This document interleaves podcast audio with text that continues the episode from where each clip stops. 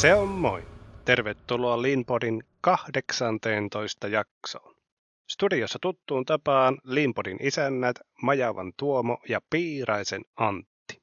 Tässä jaksossa lähdetään käymään aihetta läpi nimeltä kata. Mutta ennen kuin hypätään varsinaiseen aiheeseen, niin tuttuun tapaan nopeat kuulumiset Antti. Vuosi on vaihtunut vuoteen 2023, ulkona alkaa olla jo pakkasta. Miltäs nyt tuntuu? Täytyy sanoa kyllä, että vaikka maailman uutisia katsoo ja pitäisi olla niin kuin jotenkin pessimistinen tai muuten, niin itsellä on kyllä yllättävän optimistinen tunnelma. Hyvä olo, hyvä fiilis ja tuota, maailma on mahdollisuuksia täynnä. Selvä. Itse ajattelen myös varsinkin näin uuden vuoden kynnyksellä, että jos on paljon surua, niin jostain täytyy myös vastapainoksi kaivaa sitä iloa. Ja olkoon se sitten vaikka nämä uudet mahdollisuudet. Mutta Antti, tähän aiheeseen kata ja katamalli. Tästähän löytyy hienoa kirjallisuutta, muun muassa tämä Mike Rutterin kuuluisa Toyota Kata-kirja, todella inspiroivaa luettavaa, voidaan varmasti suositella ja tullaan tätä kirjaa tässä jaksossakin varmaan tai sen aiheita sivuamaan, mutta näin ensipuraisuna Antti, mitä kuulijan täytyisi ymmärtää aiheesta kata? Tämä katamalli tuli julkisuuteen tässä 2010 ja minusta keskeisiä asioita on siinä, että me yritetään sopeutua maailmaan. Mitä se käytännössä tarkoittaa, se on monimutkainen asia, mutta tässä katakirjassa se todella hyvin aukastaa. Toinen asia, meidän pitää huomata, meillä on näkyvää ja näkymätöntä. Ja tämä viittaa tässä tapauksessa kehittämistä että johtamista. Ja se pitää pitää mielessä. Näkyvä, näkymätön ja jatkuva sopeutuminen tässä maailman myllerryksessä. Antti, me olemme puhuneet aikaisemmissa jaksoissa todella suurista asioista, isoista konsepteista, mitä tulee liin varjon alle. Ja aivan ehdottomasti tämä kata myös tulee sen saman liinsateenvarjon alle, mutta on ehkä, he, ehkä sellainen tuntemattomampi käsite. Mitä tarkoittaa kata? Olen antanut itselle ymmärtää, että kata tarkoittaa liikesarjaa, tai se tarkoittaa selkäytimistä tulevaa toimintatapaa. Tässä yhteydessä se tarkoittaa sitä, että organisaatioon luodaan käyttäytymis- ja ajattelumalli, jolla me jatkuvasti sopeudutaan siihen muutokseen, mitä me ympärillä nähdään. Ja tämä kata jakautuu ajattelumalliin, mutta myös tällaiseen proseduuriin tai toimintatapaan, joka on konkreettinen ja ohjaava. Mm. No, mehän olemme aikaisemminkin puhuneet näistä organisaation tekemistä ohjeista henkilöstölle ja prosessikuvauksista, miten tulisi toimia tilanteessa kuin tilanteessa. Miten tämä kuvailemasi harjoitellut liikkeet eroavat nyt näistä? Miten, miten tämä kata nyt liittyy tämän liinsateenvarjon alle? Se, mitä tämä tässä liinin yhteydessä tämä kata tarkoittaa, eh, niin jos yleisesti tästä haluaisin sanoa, niin esimerkiksi karatessa, olen ymmärtänyt näin, on tällaisia suunniteltuja liikeratoja. Eli meillä on olemassa näkyvä. Ja, ja sitten sitä, sitä, sitä karaten harjoittelijaa coachaa ja, ja, ja ohjaa tällainen ammattilainen, jolla on enemmän sitä kokemusta. Ja, ja, ja nyt se, se coachauspuoli on tietyllä tavalla näkymätöntä. Ja nyt sitten, kun me harjoitellaan sitä, niin ajan myötä sille karatekalle, jos näin saa sanoa, niin, niin sille tulee selkäytimeen rutiini ja se alkaa hallitsemaan niitä rutiineja. Ja tässä Toyota-katassa, niin kuin tässä kirjassa Mike Ruther 2010 kertoo, niin tästä tulee semmoinen rutiini, jonka avulla ihmiset oppii parantamaan. Ja niin kuin me ollaan aikaisemmin puhuttu, niin hyvin helposti meidän huomio kiinnittyy epäkohtiin, kun meidän pitäisi keskustella parantamisesta. Tämän takia me tarvitaan siihen ikään kuin tämmöinen ohjaus ja tekeminen, eli, eli jostakin on lukenut, että ihmiset ovat luonnostaan taitamattomia parantamaan, ja sen takia me tarvitaan siihen tämmöinen coachauspuoli. Keitä nämä coachit on? Ovatko ne yrityksessä olevia senioritekijöitä, konsultteja? Mitä he tekevät? No, Tässä routerihan kuvaa, että se on niin periaatteessa tässä käy miten sanotaan, että se on niin supervisor, voisiko sä ajatella, että se on esihenkilön ja alaisen välistä tällaista coachailua. Mä ymmärrän sen tästä kirjasta niin, ja jos mä vien tämän kontekstiin siihen muuhun, mitä mä luon, me ikään kuin coachataan, eli, eli sparrataan ja haastetaan ja me yritetään viedä sitä kaveria seuraavalle tasolle. Mun mielestä sen coachauksen rooli on tässä aika paljon semmoinen niin sparrauksen rooli, mutta myös ohjaava rooli. Ja, ja ikään kuin pyrkii nostamaan sitä rimaa vähän korkeammalle. Mutta se on äärettömän tärkeä osa, koska jos, jos sulta puuttuu ikään kuin se sparraus, se näkymätön puoli, ja sulla on vaan tämä konkreettinen, niin hyvin helposti sitä tulee vaan monotomista tekemistä. Hmm. No, miten tämä parantamisen puoli sitten? Onhan meillä yrityksissä varmasti katsotaan aina toisinaan, että miten me teemme asioita, miten me tekisimme paremmin asioita siinä arjessa. Onko se niin, että emme todellakaan osata tätä puhdasta parannustoimintaa, jatkuvaa parantamista tehdä?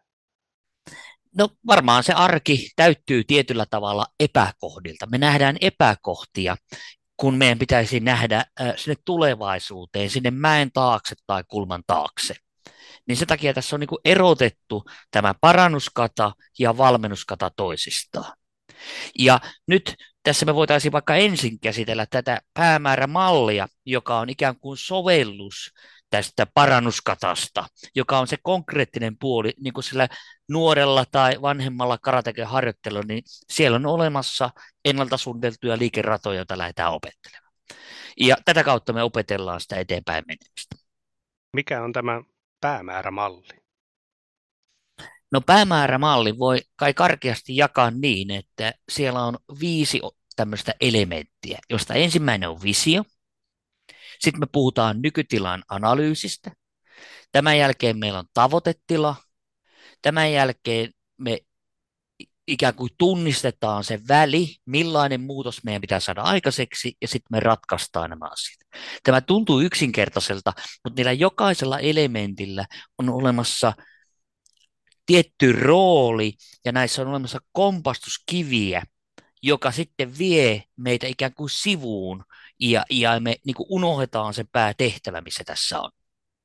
Aha, eli tämä on sellainen niin kuin jossain aikaisemmissakin jaksoissa olemme puhuneet, jo hyväksi todettu malli tai polku, mitä voisi lähteä kulkemaan. No, miten tästä mallista sitten niin lähdetään palastelemaan tämä visio? Miten tämä visio nyt sitten tulisi määritellä oikein? Tämä visio on, on tämmöinen niin kuin ylätason abstraktio tai, tai tämä antaa suuntaa. Niin kuin me yleensä on täällä varmaan aikaisemminkin puhuttu, että meidän yrityksessä voi helposti se suunta hävitä. Eli se päämäärä, mitä me ollaan tekemässä.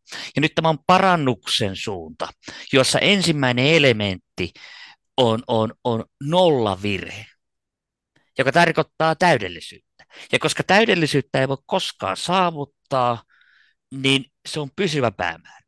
Toinen elementti tässä äh, Lean-visiossa on sataprosenttinen lisäarvo. Toisin sanoen, että siellä on nolla hukkaa. E, ei voida koskaan saavuttaa.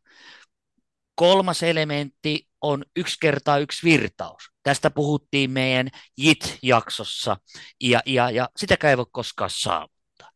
Ja neljäs elementti on secure the people, se tuo turvaa ihmisille. Ja nyt tässä on sellainen, kun sä parannat sun onnistumistodennäköisyyttä, eli sä toteutat sitä vision ensimmäistä elementtiä, niin sä selviät pienemmällä bufferilla, niin kuin mä oon täällä puhuttu. Sun ei tarvitse ottaa niin paljon varauksia, josta seuraa niin, että sun arvoa lisävän osuus kasvaa. Ja kun sä oot parantanut, sä olet arvoa lisävän osuutta kasvattanut, niin sä pystyt tekemään pienemmissä erissä – eli, eli lähemmäksi yksi kertaa yksi virtausta. Ja nyt kun sä toteutat tätä, niin sille ihmiselle tulee turva, eli se sopeutuu sinne maailmaan, jolloin se on turvallisempi. Ja nyt kun ne ihmiset tekee ja kun me mennään tätä kohti, niin me edetään kohti, sanottaisiko nyt tämmöistä liinimpään tai liininomaisempaan suuntaan. Minusta sinä joskus sanoit, että sinä saat sanasta liinimpi tai liinaaminen vähän näppylöitä, mutta tuota, annetaan sen olla. Entäs sitten tämä nykytila? Onko tämäkin sellainen abstraktio, mikä kuvataan eri dokumentteihin, vai tehdäänkö tämä mittaamalla? Miten tämä nykytila määritellään oikein? Hyvä kysymys. Itse asiassa tämä vision suunta, mutta tämä nykytila on konkreettista tekemistä. Me lähdetään tekemään sillä, voisi sanoa systeemitasolla tai niin kuin liiniyhteisössä puhutaan, arvovirtatasolla analyysiä siitä, että me ymmärretään, miten me toimitaan ja me tunnetaan ne pisteet, paikat, mitä meidän pitää parantaa. Kun me ollaan määritelty se suunta, mitä vasta me halutaan saada. Halutaanko saada enemmän ulostuloa tai mitkä ne onkaan ne meidän suunnat. Mutta se kuvaa sitä nykytilan ikään kuin ymmärtämistä, tietyllä tavalla priorisointia, että mitkä asiat täytyy laittaa kuntoon. Ja me voitaisiin laittaa tuonne muistiinpanoon oikein kuva, mun mielestä tässä Mike Ruthin kirjassa sivulla 27 on hyvä kuva siitä, jossa, jossa on kuvattu tätä nykytilan analysointia ja sen eh, kuvaamista, mitä me sieltä haetaan. Ja, ja se on niin ymmärtää nykyinen olosuhde, tilanne, saada tilannekuva ja, ja kaivaa niitä meidän heikkouksia ja vahvuuksia sitä nykytilasta. No, entäs sitten tämä tavoitetila? Ja eikös yleensä aina kuvata, että tavoitetilan ja nykytilan väliin tulee tämä gap? Joo, kyllä. Eli, eli tämä kolmas elementti on sitten se tavoitetilan luominen tai oikeastaan mä haluaisin korostaa, se on suunnittelu. Eli, eli kun meillä on se visio, eli suuta, me ollaan nykytila, ja nyt me halutaan päästä eteenpäin, niin me luodaan tavoitetila, joka vie meitä seuraavalle tasolle. Ja tässä on huomata, että tähän tulee se parannus. Ja me, halutaan, me asetetaan meille numeraaliset tavoitteet, eli me halutaan esimerkiksi puolittaa jaksoa, eikä me halutaan saada 50 prosenttia enemmän läpimenoa aikaiseksi. Me halutaan pystyä sama tuotantomäärä tekemään vaikka 30 prosenttia pienemmällä henkilömäärällä tai jotakin. Me asetetaan numeraalinen tavoite. Ja tämän jälkeen me teemme suunnitelman, eli tavoitetilan, millainen meidän pitäisi olla, että me päästäisiin. Ja nyt tähän tulee se käppi, joka, joka luo meille ikään kuin tämmöisen ahdistuksen, mutta sen pitäisi tuoda myös innostuksen. On joskus kuvannut, että tällainen niin eutressi, eli positiivinen tressi, eli innostus, minä haluan muuttaa. Ja nyt se tarkoittaa, että meidän täytyy pystyä tunnistamaan sieltä erityyppisiä parannustarpeita, jotta me päästään uudelle tasolle. Eli me asetetaan tavoite. Voisin kuvata näin, että meillä yhteiskunnassa visiona haluan nostaa osaamista, nykytila, mä tunnistan mun nykyisen koulutustason, nykyiset osaamiseni, nykyiset heikkoudet, nykyiset vahvuudet. Tämän jälkeen mä suunnittelen tavoitetilan, mä haen esimerkiksi jonnekin kouluun ja opiskelemaan, minä haluan jonkun osaamisen ja tutkinnon. Ja nyt siihen väliin tulee haaste, eli se gap. Ja se käsittelee tulevaisuutta, eli jotakin uutta. Eli se haaste käsitteenä käsittelee sitä tulevaisuutta ja sitten me lähdetään ratkomaan niitä ongelmia siitä välistä. Ja sitten me tullaan sinne ongelman ratkaisuun ja ne ongelmat ovat suorituskykyyn, teknologiaan, organisaation, toimintatapaan liittyviä muutoksia. Ne ovat tulevaisuustuntemattomia.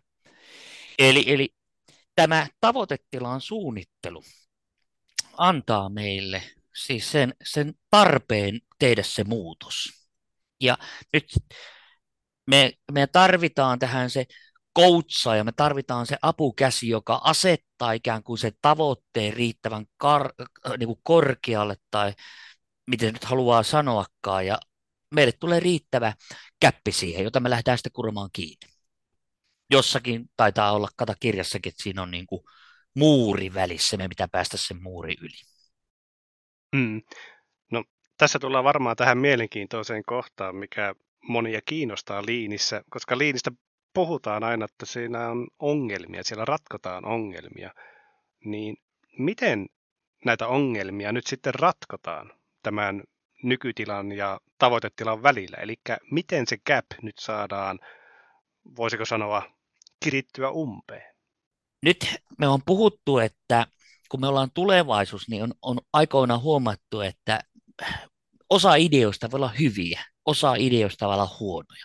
Ja tämän takia me tarvitaan tieteellinen metodi, josta monesti linjayhteisössä puhutaan PDCA-na tai PDSA-na, jossa, joka viittaa siihen, että meillä on kun me lähdetään tekemään parannusta, eli kuromaan sitä käppiä eli, eli kiinni, niin me esitetään teorioita, ajatuksia, että tämä voisi olla parempi.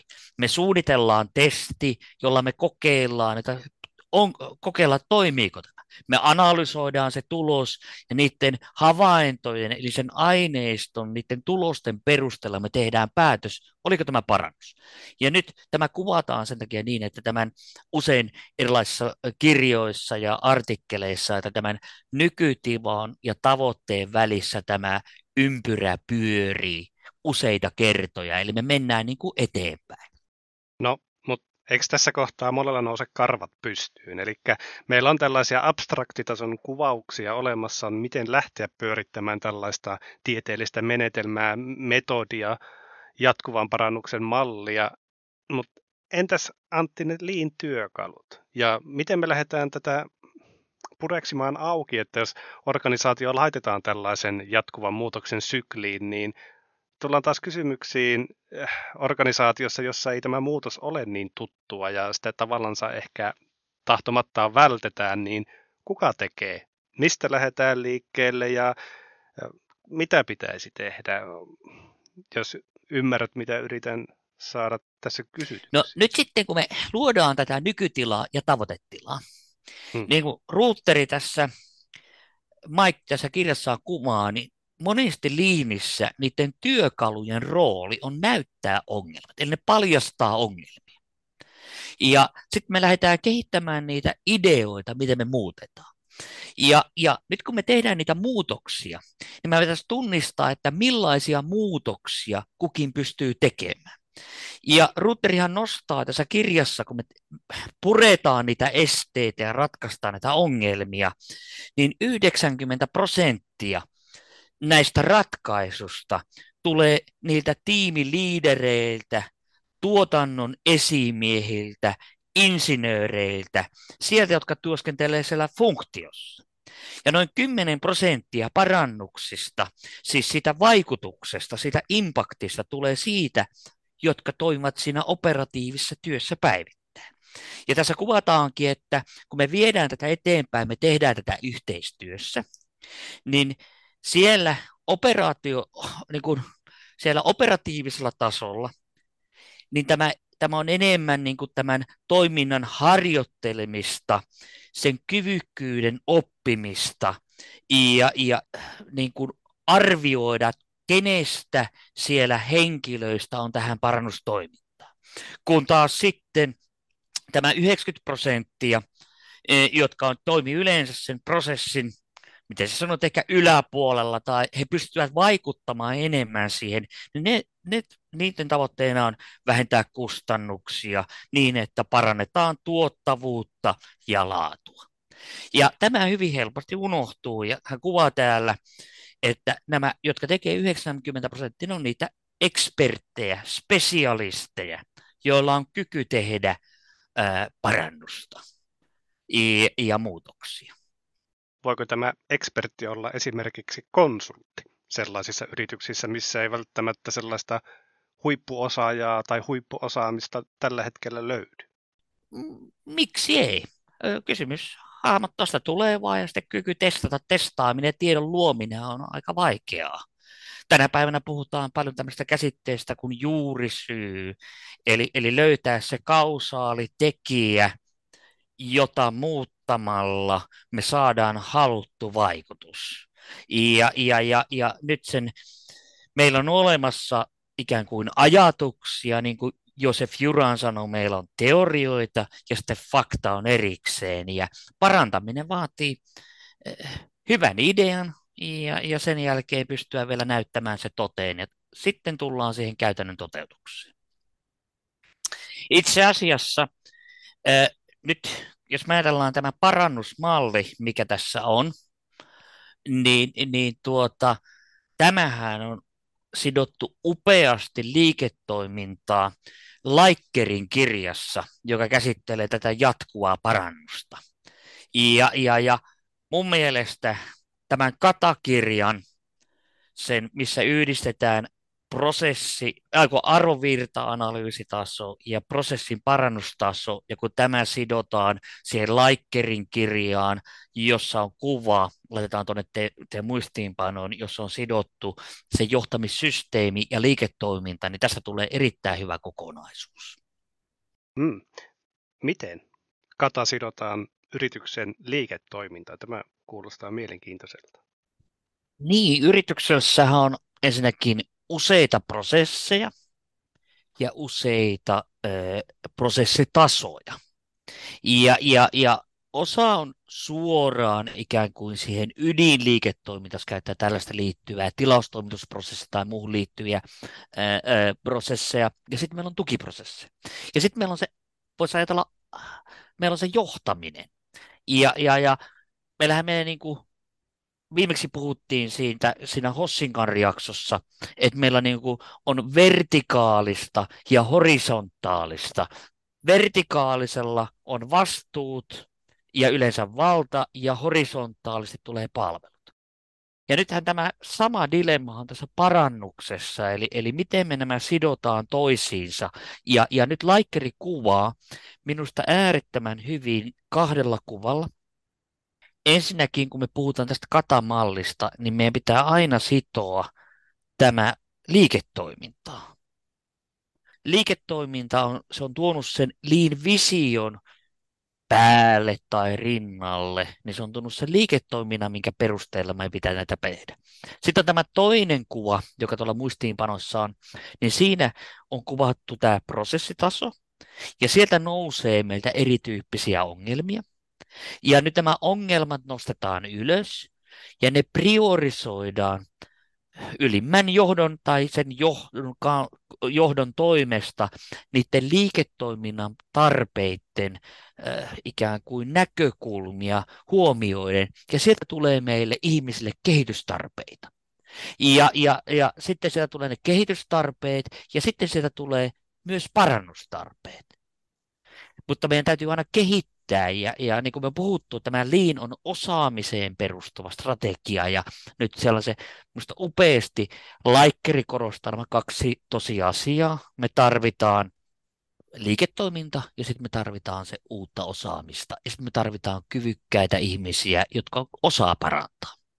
Hmm. No mä tavallaan tykkään tästä ajatuksesta ja toivottavasti tämä meidän kuulijoillekin tarttuu. Eli tämä tullaan aina näihin samoihin asioihin yhteen. Eli puhutaan tästä ihmisistä, oppimisesta, mutta sitten samalla puhutaan terävästi tästä liiketoiminnasta. Ja toki niin kuin se raha on myös hyvin tärkeää. Ja nyt me alan näkemään tämän katan, että me olemme puhuneet, kuten tuossa alussa sanoin, niin useista eri isoista aiheista, mitä tulee liiniin. Ja tämä kata, nyt kun noin puhuit, niin tämä on yksi palapelin pala. Eihän tätä voi jättää huomioimatta. Tämä täytyy ottaa siihen liin-matkaan mukaan. Vai miten sinä näet tämän katan?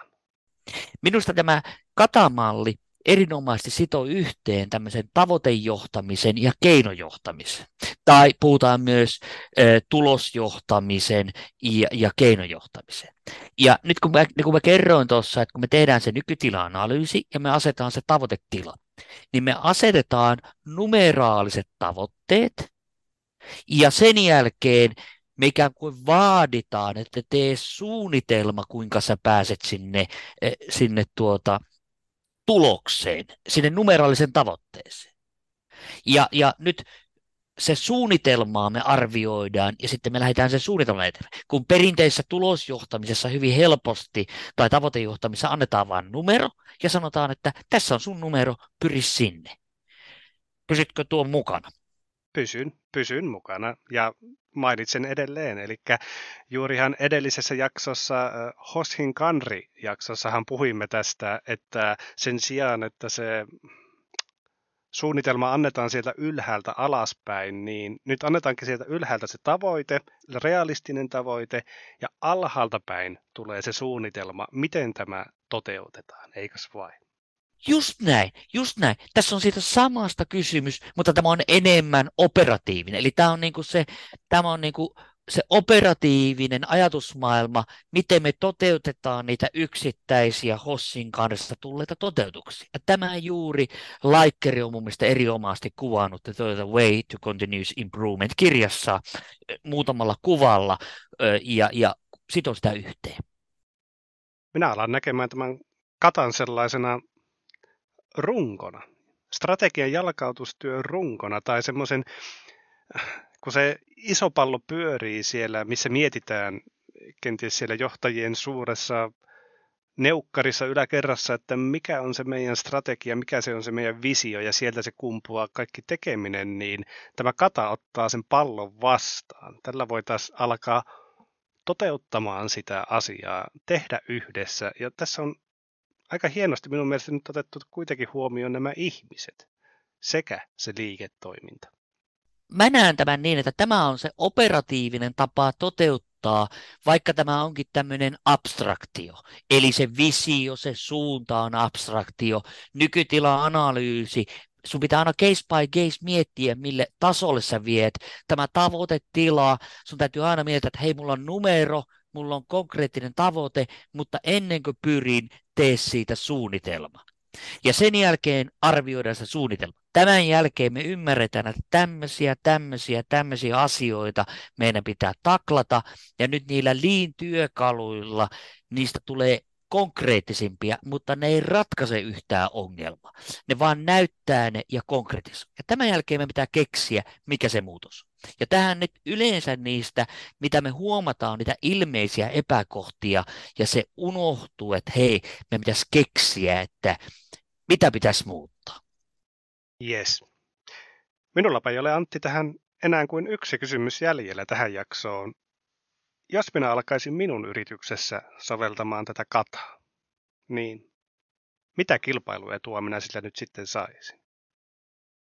Mike Ruther kirjan alussa toteaa, että sen sijaan, että me keskustellaan, että onko Toyota liiniä vai onko liini Toyotaa tai keskusteltaisiin yksittäistä työkaluista, olisi paljon tärkeämpää ymmärtää ajattelu- ja käyttäytymismalli, jonka tavoitteena on, että se yritys jatkuvasti uudistuu, jotta se sopeutuu muuttuvaan maailmaan. Ja se, meidän pitää mobilisoida ihmisiä ja oppia parantamaan. Se on keskeisessä roolissa. Se on se kilpailuetu. Ja jos tämä tuo siihen runkoa ja ajatusta, niin enpä usko, että miksi tällaista ajatusmallia ei kannattaisi viedä eteenpäin. No näinpä. Pohtimisen arvoinen paikka. Nyt on aika alkaa pakkaamaan tämä jakso Antti kasaan. Mitä me laitetaan nyt tarkalleen ottaen tästä jaksosta meidän nettisivuille muistiinpanoiksi? Laitetaan, mitä tuolla mainitsinkin, laitetaan sinne tämä kuva, että meillä on tämä arvovirran analyysi ja suunnittelutaso, ja sitten on tämä prosessin parantamisen taso. Eli näkisin, että se on priorisointia ja ymmärrystä, että mitä pitää saada aikaiseksi tai minne pitää saada aikaiseksi muutos, jotta päästään kohti parempaa. Laikkerin kirjasta ilman muuta ö, ö, ottaisin, missä on sidottu tämä katamalli liiketoiminta. Eli siellä on nämä aiemmin esitetyt viisi elementtiä, mutta sitten sinne tulee vielä tämä liiketoiminnan elementti. Ja sitten siellä kuvataan se, mistä on täällä aikaisemminkin puhuttu, se haastesana. Ja sitten viime jaksoonkin liittyen ja tähän aiheeseen ja oikeastaan siihen kokonaisuuteen liittyminen, niin tämä Laikkerin kirjasta, tämä kuva, jossa sidotaan se prosessitaso, prosessiongelmat, johtamisen, sen priorisoinnin merkitys ja sieltä priorisoinnin perusteella kehitystoimenpiteiden asettaminen. Yes. Ja nämä muistiinpanot löytyvät meidän nettisivuilta leanbody.fi, jossa on myös Ota yhteyttä välilehti, jonka kautta meille voi laittaa viestiä jakson aiheesta tai muusta palautteesta. Seuraamme myös somekanavia aina harvakseltaan. Mutta mitäpä Antti olet mieltä? Nyt tuli jakson aikana muutaman kerran mainittua sana juuri syy. Näin ainakin kirjoitin tähän vauhdista omiin muistiinpanoihini, niin voisiko meidän seuraavan jakson aihe ollakin siis juuri syy ja juuri syy-analyysit? Ilman muuta. Niin kuin mainitsitkin ja mainittiin, niin juuri se voisi olla aika mielenkiintoinen aihe. Ja lisätään tähän juuri syy ja puhutaan A3.